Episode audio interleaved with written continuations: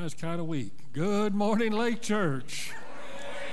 Amen. Hallelujah. Well, this is going to be rough, but I think it's going to be all right. Amen. Let's turn in our Bibles to uh, 2 Timothy chapter 3. 2 Timothy chapter 3. And uh, we have been endeavoring over this past year to um, equip an army of God for the end times that is upon us and overtaking us.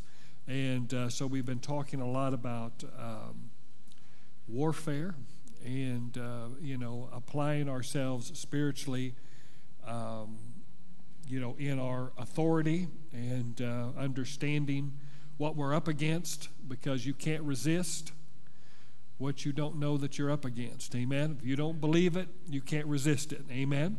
And so it's important to do that. So we're going to be talking about something that's very, very sensitive, but I believe that it'll um, put some meat on your bones, some hair on your chest if you're a man, and, uh, and help and aid you in your quest and in what God has called you to do. I do know what the Lord told me in regards to this message. He told, uh, spoke to me and said, if the people will listen to the basic principles of this lesson, they will be able to deal with their anxiety, their worry, their stress, and that their finances would be transformed and their bodies would be healed. If they'll understand that majority of the issues and problems that we have as the body of Christ is that we are still participants in the craft. And once we get out of the craft, the blessing of God can continue to flow in our lives and we'll begin to see breakthrough. Amen? But we've got to repent. You know, repent is a good word. Let me say that again. This crowd will know. Repent is a good word. Repent's a great word. Repent is a legal word, it, it is a word of great power, and it is a word that transforms lives. But we kind of shun it, we kind of push it away, we kind of not want to talk about it. But you know, the more we repent, the better off we are.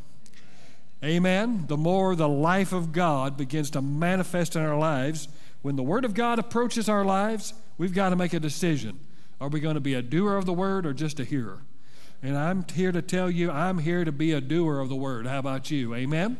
And so we're going to talk about uh, the craft and understand what it is and get it out of our lives because it's affecting our marriages, it's affecting our businesses, it's affecting our finances, it's affecting our health. If we will stop being uh, basically participators in the craft, we will see more of the life of God in our lives. How many want to see more of the life of God? I'm telling you, he, the powerhouse is on the inside of you. The powerhouse is on the inside of you, but you've got to get stuff out of the way and let Him come out. Work out your own salvation with fear and trembling. Amen? Now, in 2 Timothy chapter 3, it says in verse number 1 But understand that this, that in the last days there will come times of difficulty. The, the Hebrew or the Greek says, days that are hard to bear. Amen. Days that are hard to bear. How many realize we're in days that are hard to bear for some people? Amen. In the majority of the world, there's days that are hard to bear. And uh, but notice he gives you the reason for this pressure, for this situation, okay? Notice he says this for people will be haters. Is that what it says? People will be haters.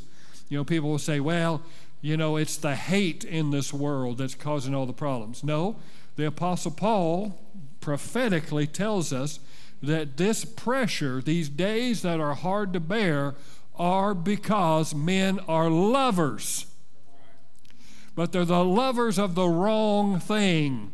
They're not lovers of God, they're lovers of what? Lovers of self. They love themselves. Then he goes on and says, lovers of money. Amen?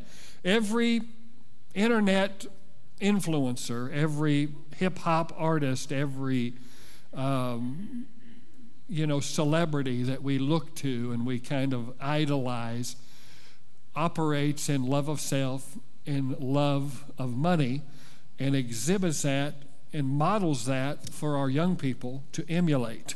They emulate love of self and love of money. Now, are you not supposed to love yourself? Well, yeah, you're supposed to love yourself, but not the way this is. Love of self in this context is a means that I serve myself, I ingratiate myself above all others. Okay? Where the Bible says, Love the Lord your God with all your heart, with all your soul, with all your mind, with all your strength, and love your neighbor as what? Yourself. So therefore, we are to love ourselves, but it is in direct alignment with our love for, God. So our love for God creates a healthy love of self, which creates a love for others. Amen? And so it all flows together. But that's not what this is talking about. It's talking about love of self by being selfish and putting ourselves in the prime spot in any situation or circumstance. And lovers of money. Love and money, all right? Now, notice this. It says uh, proud. So, pride is a part of this end time culture. Arrogant, abusive, disobedient to their parents, ungrateful, without self control, brutal, not loving good, treacherous, reckless, swollen with conceit, lovers of pleasure rather than lovers of God, having the appearance of godliness but denying its power. He said, avoid such people. So, this is the characteristics of the age that we live in. I believe it's the Laodicean church age that we're in right now. We are experiencing that at monumental levels right now. Now, I've been in the ministry now for almost 30 years. I have never seen what has come upon the earth in those other 20 plus years that I have been in the ministry. I have talked to ministers that have been in ministry for 50, 60 years. They have never seen what has been coming upon the nation and the world. They have not seen this before. Okay? So we're definitely living in times that are hard to bear and showing the fruit of the prophetic word because God always forecasts the future and it's always accurate and it's always right. Amen? And so we're seeing that over and over. But drop down to um, verse number seven. It says, always learning and never able to arrive at a knowledge of the truth just as Jans and Jambres. Everybody say Jans and Jambres. Now, that's not an act in Branson. Okay, that's not, not a show in Branson that we go see. Jans and Jambres are the two Egyptian priests that withstood Moses in Pharaoh's court. Now, the book of Exodus does not give us their names. It is through um, Jewish history that we know their names and also Second Temple literature.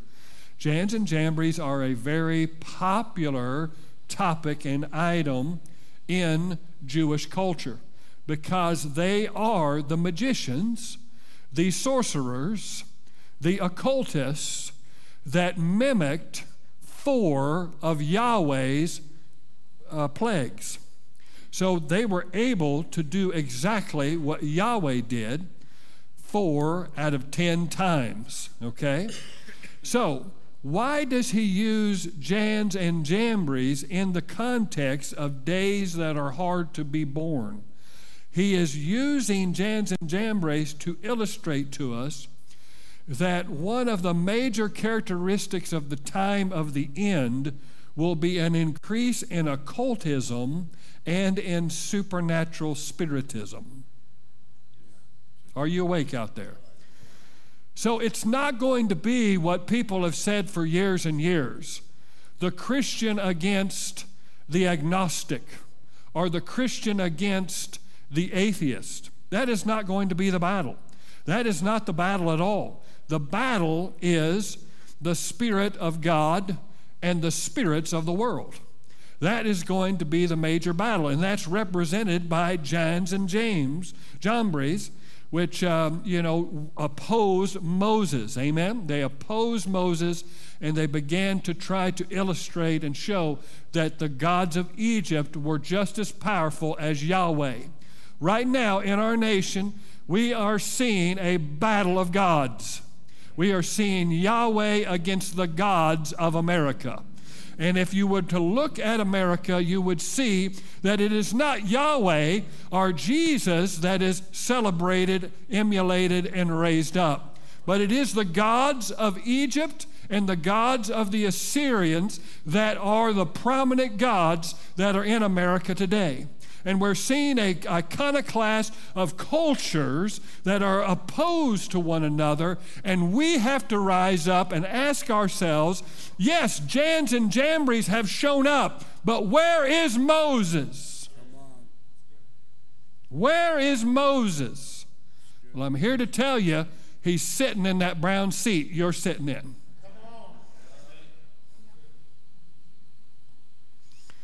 It's time for us to show up. But we can't show up if we are enslaved, if we are operating in witchcraft, if we've got our own brand that we like. Hello. It's time for us to stop facing a very intellectual, articulate, and powerful adversary with compromised lives. It just won't work. And so we've got to eliminate certain things that are giving the enemy access. You know, in Ephesians chapter 4, it says, Do not give the devil any place. The word place is the word topography, where we get the word topography from. It says, Don't give him real estate, don't give him any place in your life.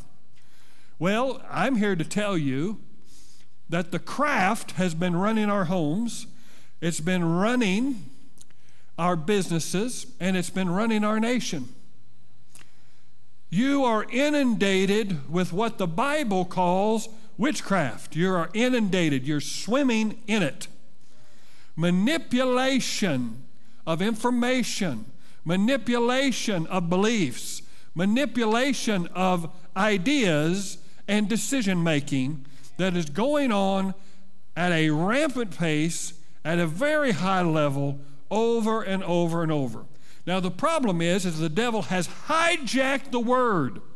He's hijacked witchcraft and made it be something that is associated with Halloween or with cauldrons and uh, big old moles on noses and things of that nature and you know all kinds of you know big black hats and and flying around on broomsticks and things of that nature. He's hijacked it to diminish it to where we don't understand that it is the number one plaguer of our nation and of the church. That there's a lot of witchcraft in the church. There's a lot of witchcraft, and it has to be exposed. Judgment must begin first where? In the house of God. So we have to look at ourselves. Now, is this the house of God? No, it's not. This is just a building. The house of God is you and I. And so judgment has to come first to the house of God. We've got to investigate ourselves and see are we allowing the craft to motivate our lives? Are we using the craft to get what we want out of life? And some people can take the craft and use it and put Jesus as a little stamp on it, and nothing could be further from the truth. Jesus is far away from it, but they put the Jesus tag on it, and they call it Christianity, and it's not.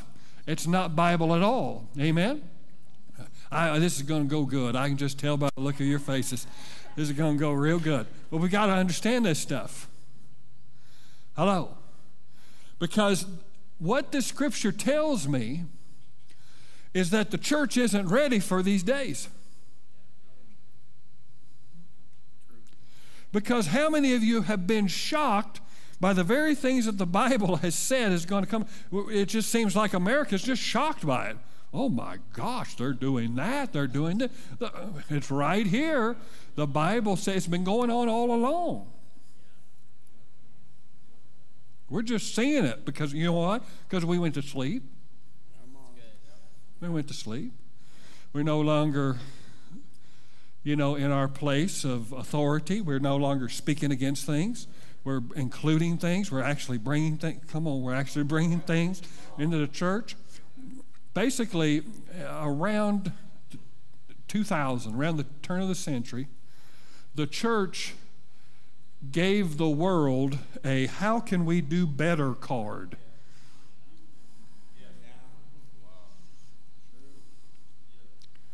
Oh, you know it's true. How are we doing? Well, the world says you suck. You know, you, you, you, you know, you're. I'm, I'm serious. I'm, they're not going to say anything nice. Come on now. I want you to provide food for my. family. I want you. You know, they want all these social services. They don't want what this. Oh, is this too rough today? So we gave them this card, you know, and I mean, if we would have put, could we wash your car? Would you come to church if we washed your car while we were in service? You know, I mean, it, it's almost became, we became uh, in the ditch on another side. Okay? All right? And so the whole culture has become a culture of, of witchcraft where we're manipulating one another. In fact, a lot of, and I say this by the Spirit of the Lord, a lot of what we've tried to do to bring people in has been witchcraft and not the drawing of the gospel. Giving away gifts and, you know, oh, I'm guilty as charged. Bribing people. Yeah, come on now instead of gospel declaration, instead of developing a relationship and saying, you know, come on, I, I, the Lord got me there. I'm going to have to repent. Amen. Hallelujah. Hello. Egg drops. You know, come on. Harvest festivals masked as Halloween parties. Come on well, we're not doing a Halloween party, we're doing a harvest fest. Yeah, but there's Frankenstein over here. come on. And then we have these things, and people come in from the community, and you never see them again. Not until you have another party. I'm telling you, it don't work. It don't work. Amen? Okay? That really went over well. Daniel, you might have to preach for me here in a little bit here. I'll call you up. If I begin to lose it, I'll call you up.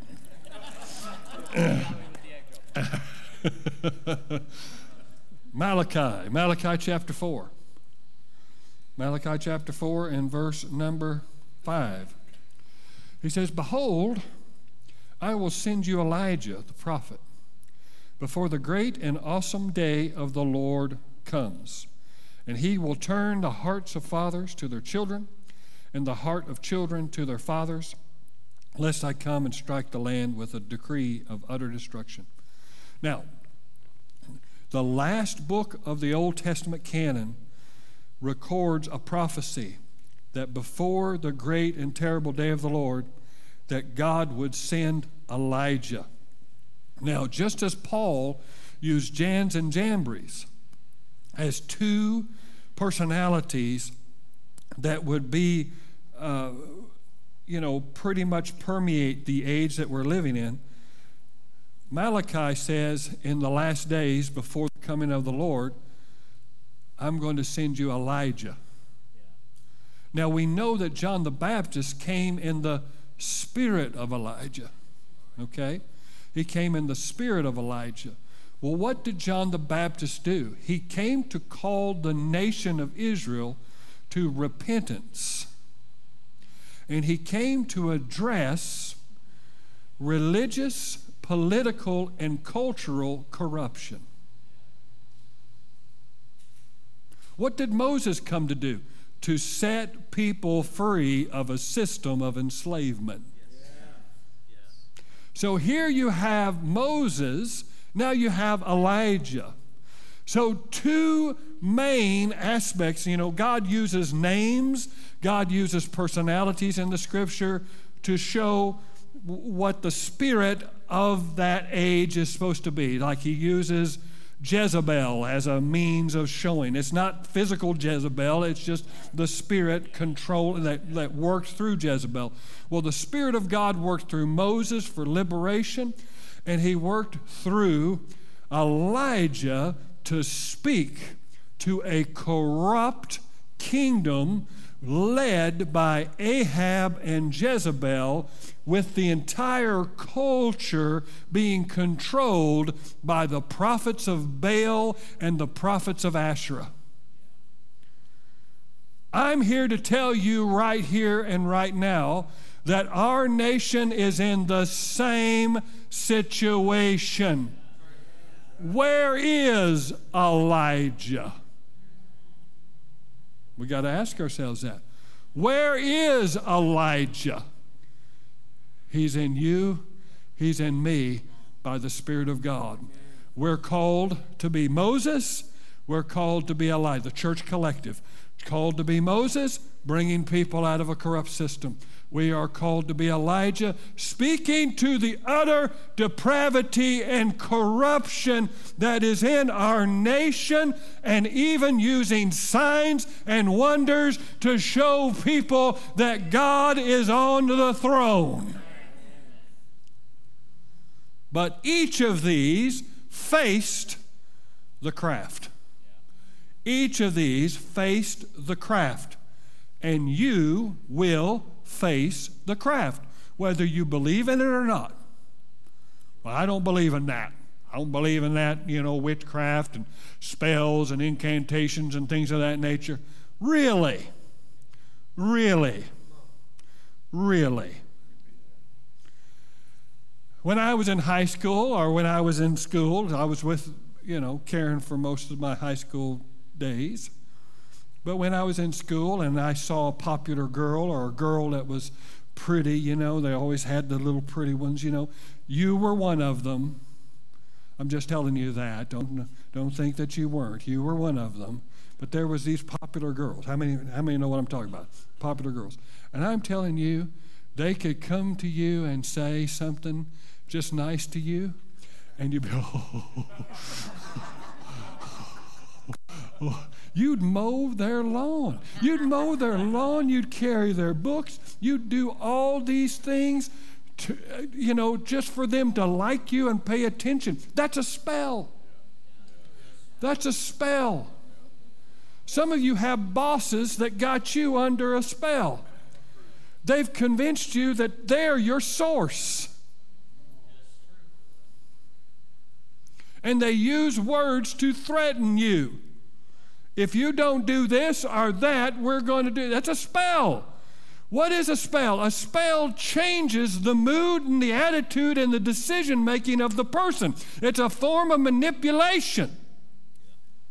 And that's what witchcraft is. Witchcraft is manipulation and intimidation at the aim of creating domination. It is me trying to dominate an individual and get that individual to do what I want them to do. Now, because we have separated ourselves from Christ and we are no longer in the source, humanity has sought to control his own life. Every person in these seats and outside of these seats wants control. Everybody wants control. And it wouldn't hurt their feelings very much if they controlled others. Wouldn't bother them one bit. In fact, they'd kind of like it to be that way, and so you get the craft. The craft is a means of trying to get my will, my desires, my plans into someone else to where they will do what I want. I am the planet, they I am the sun, and they are the planets that revolve around me. And that is indicative of the age that we are living in now. We are living in a witchcraft nation. You can say amen or oh me, it's the truth. We're living in a witchcraft nation. Now, I'm going to skip a couple of scriptures. Um, let's go to Galatians. What is witchcraft? Well, according to 1 Samuel chapter 15, the prophet Samuel said that rebellion is as the sin of what? Witchcraft. Rebellion is as the sin of witchcraft, and stubbornness is like idolatry. So he tells you that rebellion and witchcraft go hand in hand, and stubbornness and idolatry go hand in hand. Okay? So, what is witchcraft? What is the root of witchcraft? It's rebellion. It's rebellion against the order of God and what God decrees and what God has set forth. It says, I don't want to do it God's way. God made me a male, I want to be a female. God made me a female, I want to be a male. God made me, you know, a homo sapien, I want to be uh, a dog. I want to be. Come on now. There's people that dress up like puppies and stuff and on the internet. It's really weird, guys.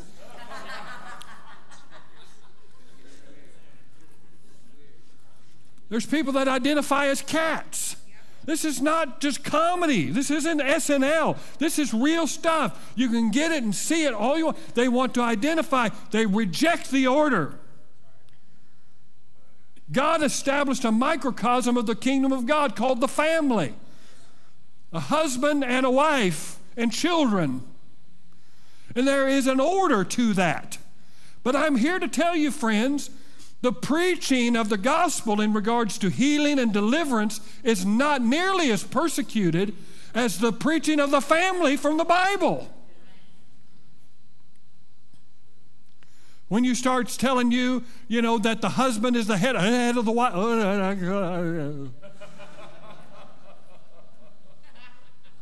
what do you mean? What the heck are you talking about? that kids are to be submitted to their. Oh, oh, I need a moment. Where's my safe place? Hello? Because our culture in colleges, which are satanic seminaries, I'm just going to lay that out to you they want the family flatlined. No one is uh, over anybody. And that's the reason why you have the movement to eliminate the police, eliminate any kind of. Th- I'm not telling you that there aren't policemen that are, are, are corrupt and do harmful things. God ordained the office. You got to understand that. The office is just like the President of the United States. That office is anointed by God. Not necessarily the person is the person that God wants, but the office is. And so we're called to pray for the office. We're called to pray for people that are in authority. That means in office, but yet God may not necessarily be pleased with who's in that particular office. Do you understand that? So there may be corrupt cops, corrupt military, corrupt in it, but that doesn't mean that we throw the baby out with the bathwater because God ordained us so that our so that our um, culture, our civilization won't descend into chaos. So we got teachers getting beat up. We got, uh, you know, families that their kids are coming back from college and having them bow down and kiss their feet. This is really happening. You've got all kinds of rebellion, and it's witchcraft. Because anytime you have rebellion, you're going to have witchcraft. Anybody that continues in rebellion will get into witchcraft. Because there's two arms of witchcraft there's the fleshly arm, it's found in Galatians chapter 5, in verse number 19 through 22, where it talks about, and the works of the flesh are witchcraft Then you go to Revelation chapter 18, and it talks about Mystery Babylon and the fall of Babylon, and it says that she deceived the nations with her sorceries. And the word sorcery there is the word pharmakeia, which means drugs. The reason why for the upward rise of drugs in our culture and the legalization of those things is to create deception. Okay? So you have that, and, and, and what's so what's so bad about it is that the ones that are coming into our nation that are buying up the land to grow these things are the nations that are against our nation. I'm not going to call any names, but, well, I, yes, I am. China. China, good Chinese people, government's whack. Okay? Good Chinese people, government's whack. Government's buying up land, all even right here, even down the road here, to grow marijuana. Reason why they're doing it is why they want to weaken the national will and bring in a spirit of deception. Is this too real for you? I'm preaching the truth in love. You can write all your correspondence to Bob Well, let me show you where the craft started. It started in Genesis chapter 3. Notice this Genesis chapter 3. Genesis chapter 3 and verse number 1. It says, Now the serpent was more crafty. Mine says crafty. Yours may say subtle. Yours might, might say deceptive, tricky. Clever. Another translation, clever. Um, cunning. Did you actually know that the etymology of the word cunning is actually linked to the word cute? Here is um, a revelation for you. The cuter it is, or the more beautiful it is, the more deceptive it can be.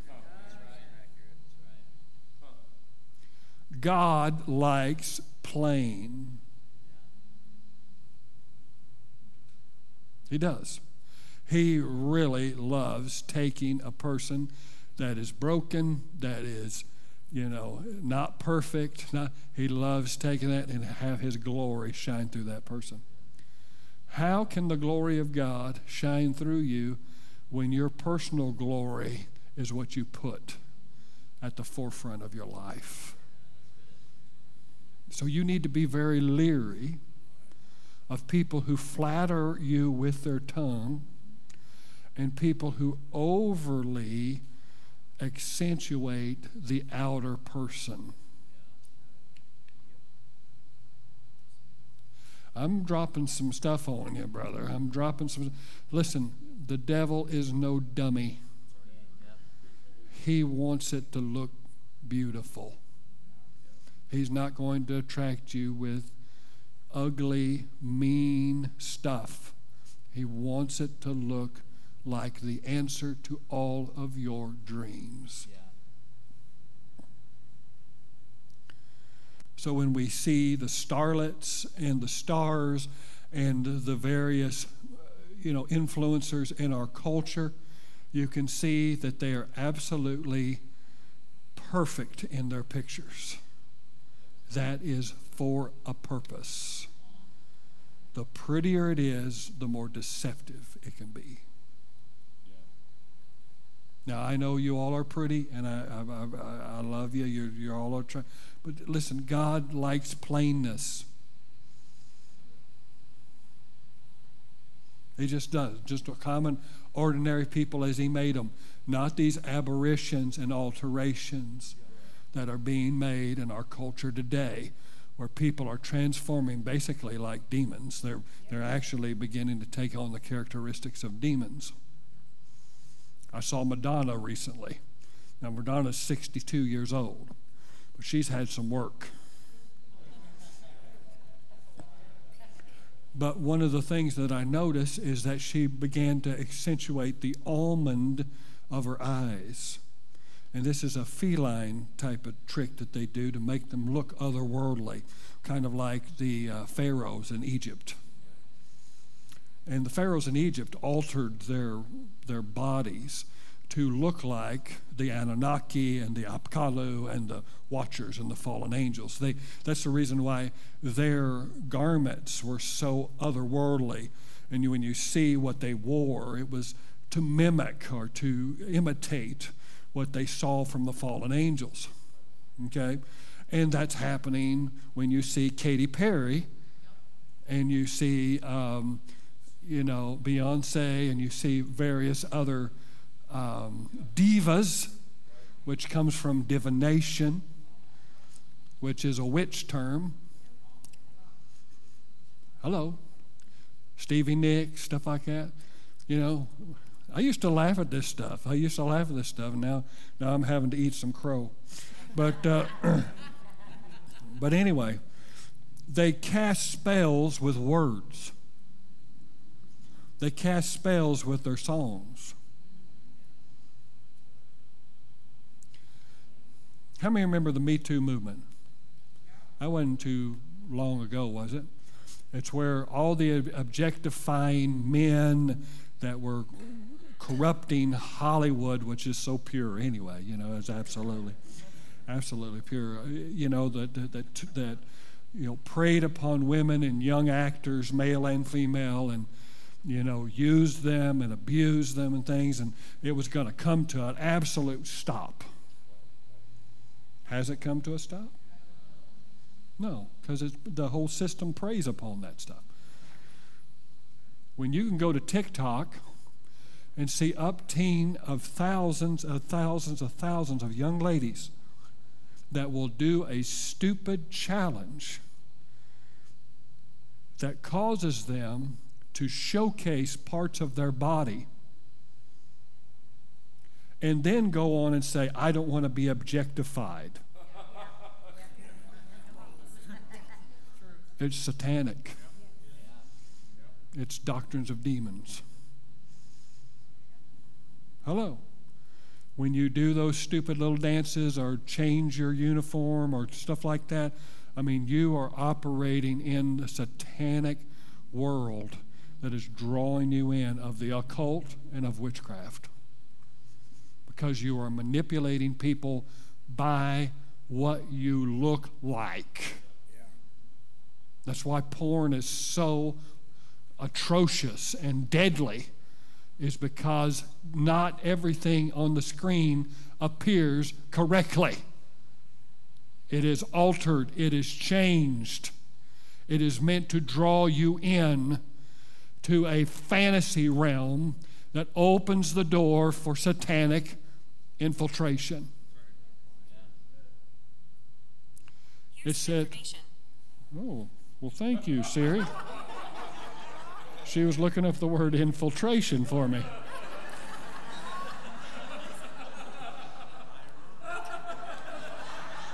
I, I think she has become aware. Notice what it says. The serpent was more subtle was more subtle. There might be a demon in my subtle than any other beast of the field. Subtle, cunning, crafty, shrewd. Okay, you're not just talking about just a stupid snake.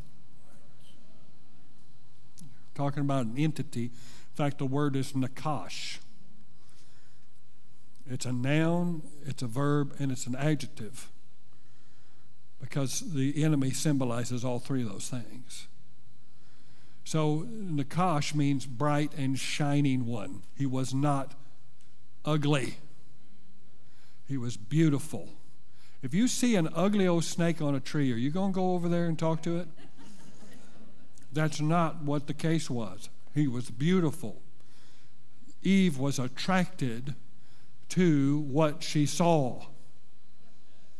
And he took that attraction of who he was and put it on the tree. Now, that's what a star or a, um, movie star or they come in with their beauty, but they want to get you into looking at something else. You understand that? Okay? So you get enamored with the song, and it just is something that's good. You, you like what you see. And so they project something beautiful to give you something that's not. Okay? Now, the word, the Hebrew word is arum, A R U M, arum in the Hebrew. And it means all those things. But when you drop down to the verse in which Adam and Eve partake of the fruit and they hide themselves from the voice of God, it uses the word naked three times. It says they, they when they partook of the fruit, they realized they were naked. Okay? Adam said, I heard your voice and I was afraid because I was what? Naked. God says, Who told you you were what? Naked. It's the same word, arum. It's not talking about nudity. It's not talking about nudity. It's talking about they had received the nature of the serpent. Oh, wow. They too became crafty.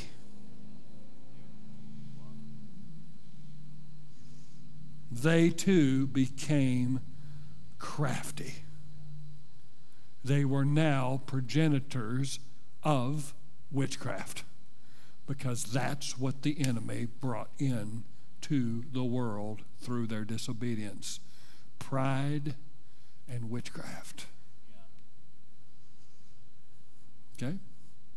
Now, I'm going to give you a picture what arum looks like because most people don't know what arum looks like. I'm going to put the picture up there, Mark.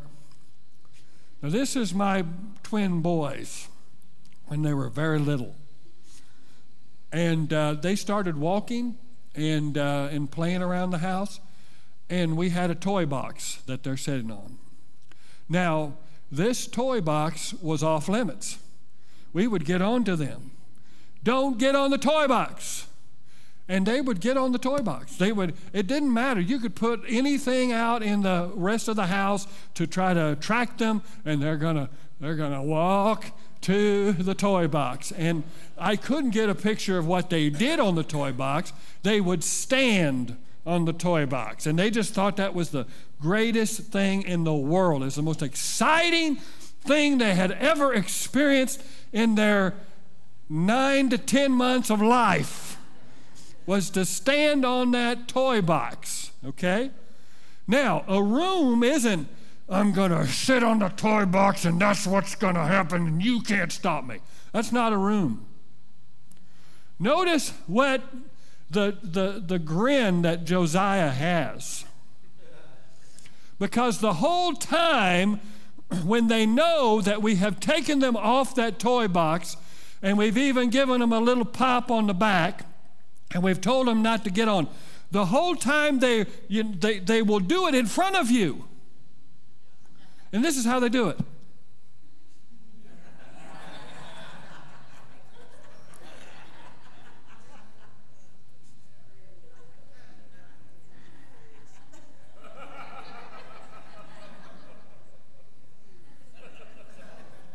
and we took a picture of it.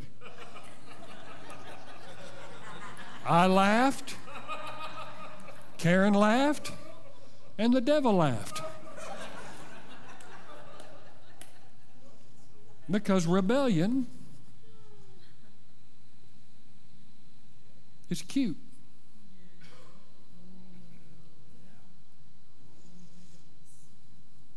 Hello?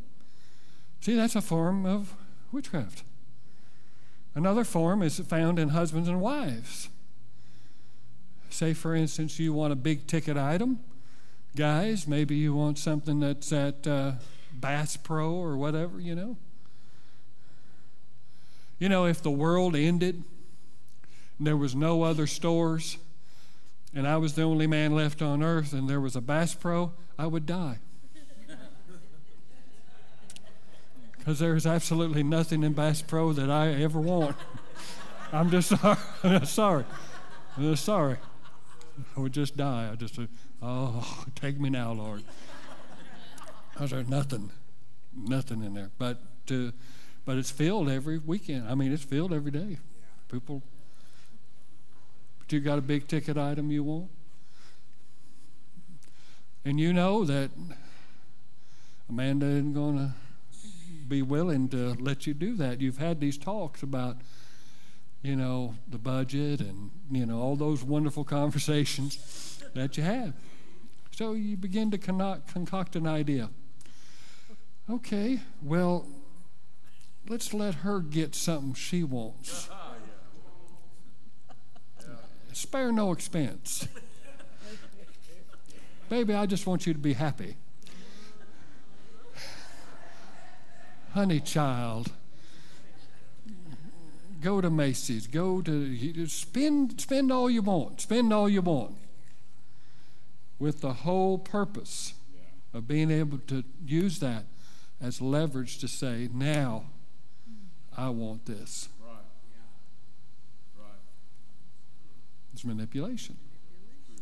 See what what is witchcraft? It's manipulation and intimidation that brings about domination. See, we've got to repent of that in our homes. You see, what, what judge first comes to the house of God. We've got to start looking at our, our, ourselves. Kids will do this to you. You'll have company over, and all day you've, you've told them, don't eat any more cookies. Don't eat any more cookies at all. Well, they won't bother you. But when guests come, they'll ask you, because they know that you're more than likely to say yes in front of, come on. Now, so if you can't see that, it, this is manipulation. What is it doing? God, I do not trust you with my life. God, you are not the source of my life. God, you're not the answer. You are not become my wisdom. You have not become my solution. You are not helping me, so I've got to take matters into my own hand. And people do this in the church. They do it in the church. Instead of trusting the Lord to get them in a place of ministry or put them in a place, they manipulate and connive. And I'm telling you, I've been uh, guilty of that myself. All people are guilty of witchcraft in one way or the other. The, the key is, is to be able to recognize it so that you can repent of it and get it out of your life. Because some people can even say, Well, God told me, God told me this, and God told me that, and this is what I'm supposed to be doing. And stuff. But the whole while you're doing it is not trusting the Lord. You're using manipulation and intimidation to dominate the person that you think is in the way. It's wrong. People do it at the workplace, people do it in the homes. Mama, everybody has one of these. They're all wearing this stuff. They're all, this, you know, you know you're under a spell when guilt is laid on you thicker than peanut butter. When guilt is used to manipulate your emotions, because that's what witchcraft is to manipulate your emotions to cause you to make decisions. And people will use the Bible to do this too. Abusive spouses will, you know, I remember uh, dealing with a situation where this abusive spouse got thrown in jail. He comes to, you know, the, the, the lady was staying with my wife and I. He comes he gets out of the car. Uh, instead of being repentant, instead of being, I'm sorry, I was wrong, and stuff like that, it says, Why don't you do what the Bible says and submit yourself? See, that, that's witchcraft. Is it in the Bible that says wives submit yourselves to your husband. Absolutely, it's in the Bible, but you don't use it that way. That's not the context of it. Come on. Anger, throwing fits. Kids that'll throw a fit, they won't throw a fit to go to the store, but they'll throw a fit to go to church. This is manipulation. And I've had parents that said, Hey, I hadn't seen you, you know, I hadn't seen you in church. Where you been? Oh, well, we just can't get little Susie to, you know, get dressed, and she throws a fit and runs around the house and stuff, and we just haven't been able to do that. Well, see, that's manipulation. There's also a, probably a spirit involved in that as well that you might need to deal with. But, but these are real things that happen. They happen to our lives, not in Kevin's house, but, but in, in, in our homes. We wrestle with these things. Okay? Uh, intimidation, gaslighting. My mom was a great gaslighter. You know, I'd be bringing up an instance in which she took care of me uh, physically after doing something wrong. You know, we know the old story. You can't mention anything anymore. People have to run to their safe place that you got spanked as a kid. But uh, I mean, my mom would beat me short of my life. And I'd say, Mom, do you remember that time, you know, you used the bed slat and blah, blah, blah? I never did that. I never did that. That never happened. You're just making stuff up. I got the scar right here. What? That didn't happen. You fell off the bike. These are not the droids you're looking for. Come on now. Gaslighting. That's a form of witchcraft. You're seeing this in our media every day. You're seeing this in our government every single day. They are proponents of witchcraft. We swim in it. Okay? Using someone's insecurities against them is a form of witchcraft. If I know that you have an affinity to be jealous, and, you know, and I want to get a rise out of you, I'll go flirt or go do something. Come on. People will do that to get what they want from the individual. You need to ask yourself this question Am I trying to get what I want? That's the first question right there.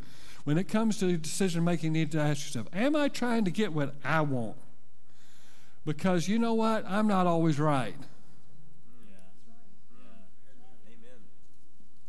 Hello. Am I trying to get what I want? And am I doing it at the expense of my spouse?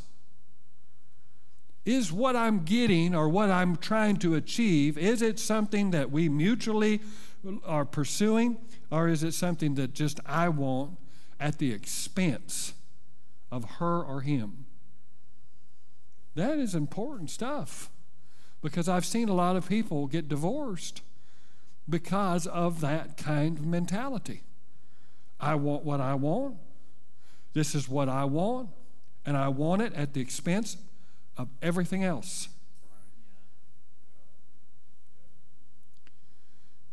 Is this hitting home? Okay. What's another form of witchcraft that we operate in every day? Isolation.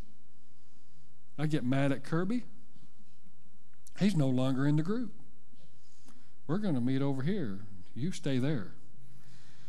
You have, you have received disdain, and you are now an outcast. Now, I'm not going to tell you that. I'm not going to say, see, the biblical way is, Kirby, I'm very upset with you and I don't want to talk. That's a biblical way. But no, the witchcraft way is, I'm upset with you, but I'm not going to tell you. I'm going to come over here and I'm going to exclude you because you have to pay for your sins. What's another form of witchcraft? Revenge and vengeance. The Lord says, Vengeance is mine. I'll repay. See, that's his stuff. That's not our stuff. We, we're not even, we are not even made to be able to handle that stuff. But yet we'll take matters in our own hands, try to orchestrate things that highlight a person's weaknesses, repay them back for what they did to us. It's a form of witchcraft. See, it's the craft. People operate in the craft, and Christians operate in the craft.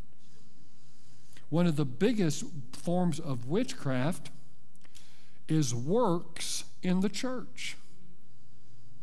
Did you know that? The whole book of Galatians is about witchcraft. Did you know that?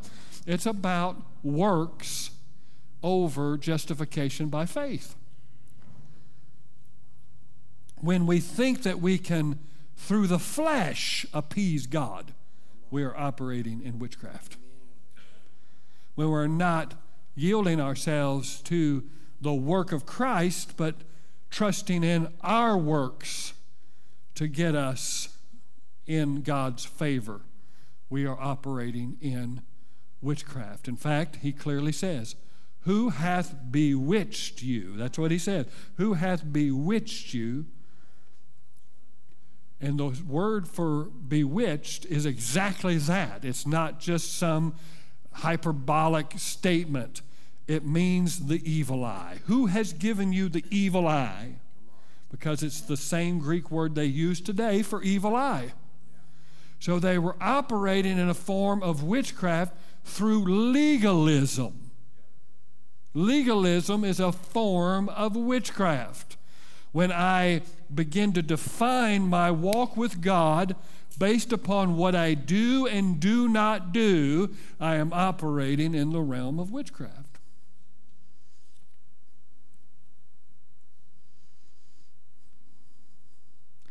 So let's repent. Doesn't that sound good? That we can do it too. We can repent of the craft. We can say, Lord, I don't want any more of that craft. I don't want any more of that. The only crafts I want to make is the crafts that you sell. I don't want to make this craft anymore. Amen? Amen? I don't want to use jealousy and envy. If you notice the works of the flesh listed in Galatians chapter 5, they're all witchcraft envy, strife, division, disunity. These are all things that you do to manipulate.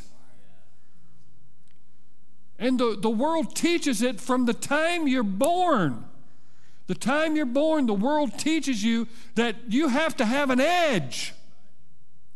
And that edge is be comparative, to be competitive, to be envious, to be jealous, use it as a motivation for the survival of the fittest. This is the culture of the world system. Jesus said, Come unto me, all ye that labor and are heavy laden, and I will give you rest. See, his atoning work will give us rest in God. But then he goes on and says, Take my yoke upon you and learn of me, for I am meek, the exact opposite of the world, and lowly of heart. That's exact different than any guru that you'll see in the world.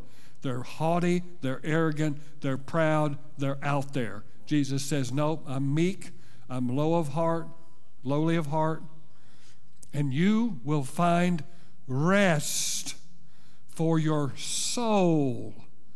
The problem with anxiety that's going on in people's bodies and in people's minds is they're practicing the craft because the craft will cause you to wear out because you have to keep up. One thing that in the supernatural aspects of witchcraft they will tell you is that you got to keep up with all of the various sacrifices. You got to keep up with it, and it is absolutely tiring. Well, guess what? This arm of witchcraft that we're talking about, the fleshly arm, is just as fatiguing because you have to keep up the appearances, you have to keep up the craft, and it wears you down. And Jesus says, Stop learning the craft, learn of me. Take my yoke upon you. And praise God, I'll give you peace. I'll give you rest for your soul. You don't have to work things out anymore. You don't have to try to say, well, if I get in this position and if we do this, and maybe, you know, I'm in the company now, but, but if I really get here and I get there, stop it. If I take the boss out to dinner, if I try any form of manipulation, stop it. Let God promote you. Let God take care of you. The steps of a righteous man are ordered of the Lord. Stop trying to make yourself something that you're not in order to receive something that maybe you're not supposed to have. But that's the truth, guys. It's not a hoop and holler. We'll do that at a rise but it'll put some meat on you, make you realize that repentance starts right here. So, amen. So, let's make a concerted effort to watch how we're speaking to one another, to watch how we're interacting with one another, and stop allowing witchcraft or craft to begin to dominate our lives. Amen? Amen? Well, if they do that, I'm going to do this. That's witchcraft. That's a craft. Oh, I could go on and on, but I'm not. Amen. We'll have people up here if you need to be born again, you be filled with the Spirit, you need to have anything from the Lord. They'll be up here right after we close service. So Jesse is going to close us out and praise the Lord.